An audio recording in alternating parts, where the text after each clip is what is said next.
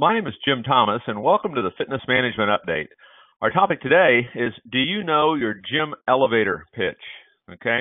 And don't underestimate the importance of this. You know, this is, you know, your 20 seconds to define exactly what it is that you do.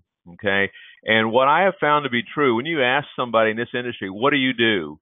I mean, it takes them two, three, four, five minutes to say it. Sometimes they can't say it. Sometimes they have to think about it. You want to have this down. And whether it be, you, you might be at a networking event that you need to present this.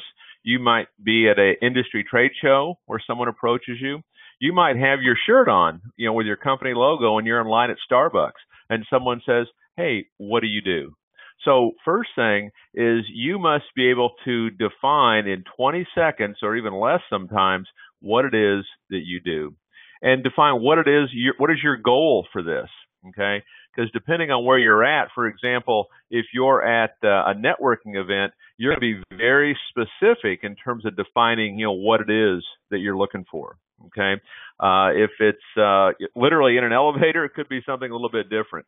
Uh, if you're at a Starbucks, you know, it could be a little bit different there too. But the core of this is going to stay the same. Now, depending on where you're at, Okay, if you're in front of a group of people at a networking event, you know, don't be afraid to ask for their attention. May I have your attention, please? Okay, and then tell them what it is you do. And what you want to remember when you do your your gym elevator elevator uh, pitch, your gym elevator speech, your presentation, however you like to, to couch it, you want to make it sticky. Give them something that they're going to identify with, they're going to stick with. You know, what is it you do? You know, we work with people who are looking to look better, they want to feel better, and they want to live longer.